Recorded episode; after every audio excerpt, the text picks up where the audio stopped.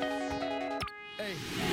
the outside world, mixed martial arts appears to be a rough place full of rough people, and to a degree, I get it. Everyone is punching each other in the face. But the truth is, the sport is filled with all kinds of folks, and that includes huge dorks. I don't mean, oh, aren't I quirky? I have a Star Wars t shirt and wear fake glasses. I'm talking Pokedex owning, Silmarillion reading, waifu having, Cowboy Bebop cosplaying geeks. The type of Poindexters who would spend 10 grand a month so they could play Quake on a T1 line for 12 hours a day. I'm referring to Joe Rogan, by the way. You know, we have this uh, LAN room set up here with Quake on it. Dude Oprah was that addicted to deathmatch. So, in honor of all their awesome dweebiness, I bring to you today 10 athletes who are subs over dubs, write their own shonen, min-max D&D classes, and also beat people up in a cage for a living. I'm Tommy from MMA On Point, and these are 10 fighters who are giant nerds. Number 10, George St. Pierre. All right, you just made your first million dollars. What are you buying? A car, a place to live? You're probably to take care of your friends and family. Just about everyone would say those things, and George St. Pierre was no different when he outlined in an interview with GQ how he spent the first big cash of his career. Where he probably differs from you and me is that he spent 20 grand on dinosaur fossils. $20,000 on old bones. Yeah, so GSP has said in many interviews that if he wasn't going to be a fighter, he was going to be a paleontologist. The dude loves him some dinosaurs. He's gone on actual digs. He hosted a TV show called The Boneyard about them. He says that most of his friends are dinosaur nerds, not fighters. He claims that if there are any questions you have about any period that dinosaurs walked the earth, he can probably answer them. When GSP was in training, he would take time off and fly to museums to look at their collections. There's a lot of things that turn me on in life is, is a woman, dinosaurs, and this. The, Dinosaurs. the, that really make me going crazy. Why you know? dinosaurs? That is the question. The welterweight goat hasn't ruled out a dino related future career either. It's just not in the cards at the moment. His favorite fossil he owns is a megalodon tooth that he broke when playing music too loud, causing it to fall off its mount and shatter. Apparently, GSP has a bumping ass stereo system. Can you imagine being so passionate about something, but also being so great at something else you couldn't possibly ignore it? All amazing discoveries I'm sure he would have made aside, I'm glad we got GSP in the octagon and not a Jurassic Park. Number 9. Max Holloway. Back in college, when I could just sit around and play video games for hours, I considered myself a pretty decent Call of Duty player. Me and the squad, we would get together each night and run up wins on Team Deathmatch until morning, usually only losing once or twice if that. So unlike a lot of the topics on this list today, I'm pretty familiar with Max Holloway's type of dorky. And while Call of Duty is about as mainstream as it gets, it's possibly the most popular game franchise ever, putting the time in that Max does with the numbers he does tells me that Blessed is a massive nerd.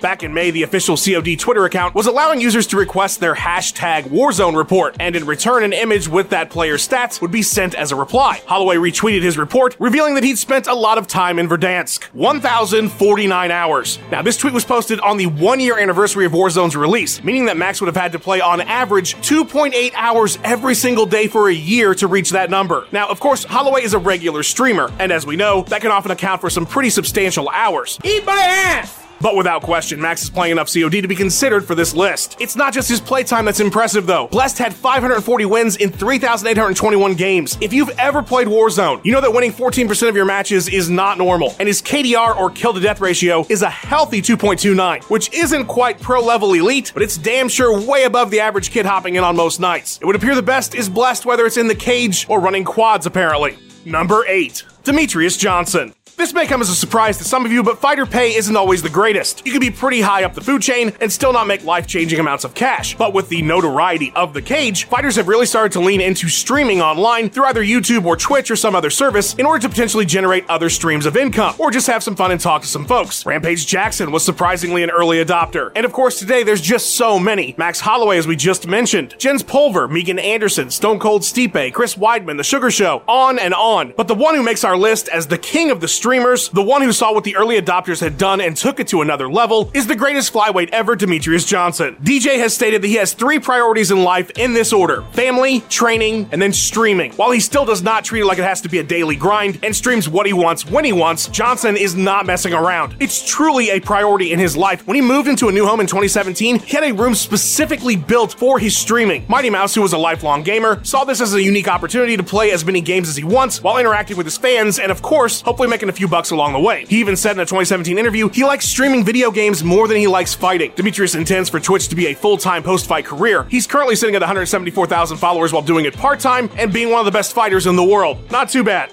Number 7. Benson Henderson. Everybody today is into Marvel and DC. What was once considered nerd culture has now become mainstream. Your mom knows who Thanos is. The new Suicide Squad movie is going to feature fucking Starro. We've reached the pinnacle of these comic book universes permeating popular culture. And while that all may be mainstream now, one thing that still isn't is reading comic books themselves. Despite the massive boom in the comic book film industry, it's still a fairly nerdy hobby to actually keep up with all the new books coming out. Benson Henderson has been collecting comics since way before the first Iron Man film. When he was in fifth grade, his family didn't have much money, he couldn't do much during the summer, so he would head to the local library and read comic books. Smooth has been a fan ever since, and every week when the new issues come in, he goes to his local shop where he picks up a box that's already filled with all the books he's currently reading. That's how much of a regular he is. They have it ready to go. Bendo has several times compared himself to X Force member Shatterstar, citing that they were both born and bred to fight. The earliest reference I could find being 2012, way before Deadpool 2 made X Force something regular people had heard about. So yeah, Henderson is a massive comic book dork. From what I could gather, it sounds like he's more of a Marvel guy than a DC guy, but I'm sure he dabbles. He also regularly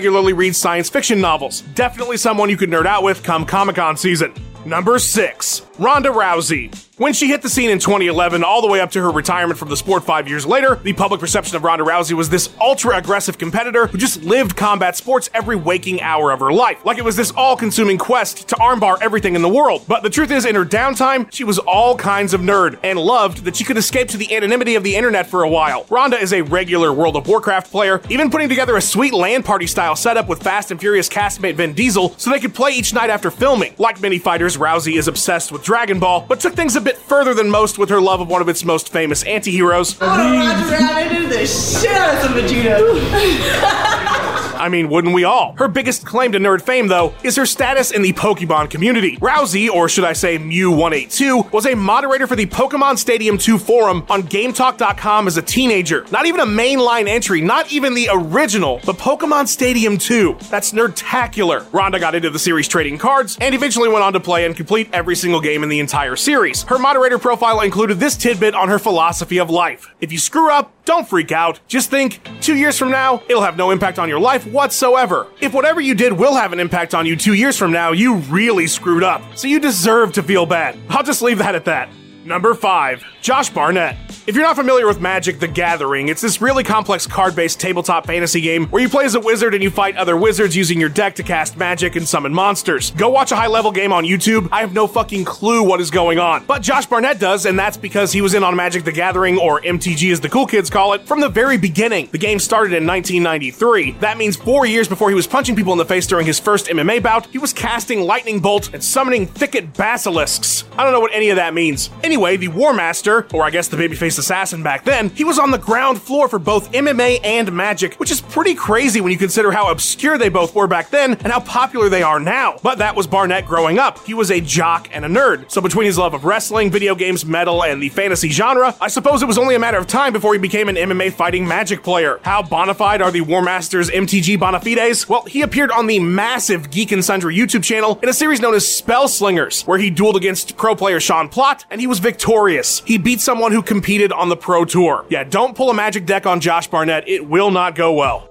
Number 4. Brandon Moreno. There are a lot of things about Brandon Moreno that fall into the standard nerd categories. He really likes comic books, video games, and anime. That's a trifecta that probably quite a few fighters in the UFC who didn't make this list would fall into. What makes Moreno stand out so much is two things his love of Funko Pops and his love of Legos. The Funko collecting started first, and he is a serious collector. He does not open the boxes, he keeps them in pristine condition, and displays them in a space that honestly looks like an eight year old's idea of the best room ever. Brandon himself is now a Funko Pop. He was made so after his flyweight title victory because he's such a well known and avid fan. The Lego building started on accident. Moreno's wife, yes, he is old enough to be legally wed, he actually has three children as well. She was meant to bring a gift to a kid's birthday party, but the event got canceled, and so Brandon was like, let me see that Lego thing you bought. He built it, he loved it, he started doing it all the time. If you know anything about Lego sets, they're expensive as hell and oftentimes hard to find, making the collection the Assassin Baby does have all the more impressive. He's revealed in interviews that he uses the Lego building process to de stress while preparing for fights. He even rewarded himself with a set after winning the title and asked if Lego would send him anything since he spent too much money on their products. Hilarious. What a nerd. A likable and deadly nerd. Number 3. Roxy Modafferi. There are quite a few fighters that like to cosplay or costume play, dress up as characters from various pieces of fiction. Angela Hill has had some absolute bangers in her career, both at weigh-ins and just going to conventions. A pioneer in MMA cosplay, Marcus Brimage, would show up to weigh-ins and in the cage before and after his fights, wearing a scouter from Dragon Ball Z. He'd even sometimes be rocking Goku's gi or Frieza Force battle armor. Markus Perez might actually be the Joker. All these examples are super cool, but it's really hard to top Roxy Modafferi in the nerdy cosplay department. And I say that in the most endearing way. She dresses up as everything Goku in various forms, a Power Ranger, Katana, Mileena, She-Ra, Captain America, Princess Leia. She wore the straw hat from One Piece. We honestly can't list everything she's done. This video would be an hour long, but it's not just the cosplaying, it's the fandom in general. Anytime she's asked about her hobbies, if she says one thing, it's anime, and if she says more, the first mentioned is anime. Most of these series she's into are focused on protagonists who have a one-track mind, a single purpose to be the best fighter possible. She even makes sure to watch battle anime the night before her fights. It's like the love of the genre guided her towards her career as a fighter. The Happy Warrior is one of the most unique personalities in the entire sport, and her nerdiness is a major part of that. Again, I say that as a total positive. For her expert cosplay for her just about everything, of course, this women's MMA pioneer was going to make the list.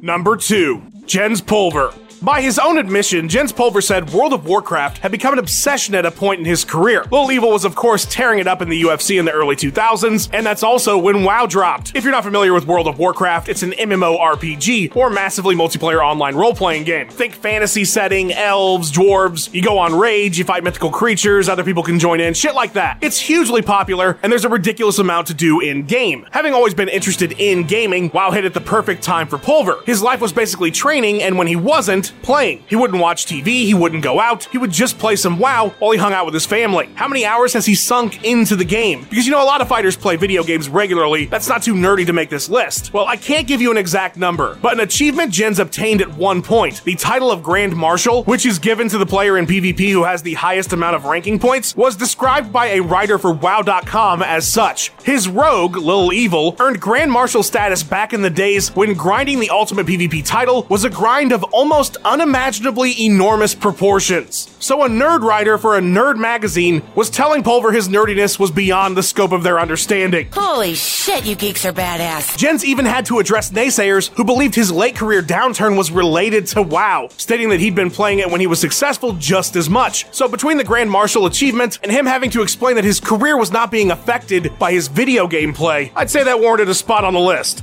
Number 1. Israel Adesanya. What's really fascinating about Israel Adesanya and why he's number one is just how embedded his nerddom is into everything about him. His identity is so connected to his favorite cartoons and anime. He really is this giant dork who is also a badass fighter. There's of course his nickname, the Last Style Bender, which is in reference to Avatar The Last Airbender. His favorite character from the show, Toph, is tattooed on his right arm. He also has the Ocean and Moon Spirit tattooed on his stomach inside the Nine-Tail Seal from Naruto, another of his favorite series that he references often. That pose he pulled on Anderson Silva at weigh-ins and during the fight, that was a reference to Rock Lee, one of his favorite characters from the anime. You can often see Israel performing hand seals from Naruto as well. He even practices to make sure he gets them correct. The famous Naruto run has peppered moments of Adesanya's career in an episode of Embedded in the cage itself. Even his team after their dance routine at UFC 243, Naruto ran to the back. He bought a $300,000 McLaren 720S. Why? Because there are 720 episodes of Naruto, and he got it in orange in reference to the series Nine Tail Fox. For Media Day with Paulo Costa, he wore an Akatsuki shirt and said it was because he was feeling dark for this fight. Another reference to the show. Are you starting to see what I mean? The man has melded all of his favorite media into his life and career and draws inspiration from it weirdly. Right before the Whitaker fight began, he wrote his name in the Death Note, another anime reference. Oh, and he has a giant Deadpool tattoo. Trademark Fox. While there are plenty of geeks on this list, none of them embed their fandom into who they are quite like Stylebender. Huge shout out to Max Randall for editing this video together. Follow him on Twitter at Max underscore Randall. A big, big thank you to Ben Rosette, who provided that sweet tune you heard in the intro. Check out his music by clicking the link in the description and go give him a follow on his Instagram and Twitter page at Ben Rosette. Thanks for watching. Please give us a like and subscribe. We've got three new videos or more for you every single week. Let us know what you thought of the video in the comments below. Follow On Point MMA on Twitter and have yourself a wonderful day.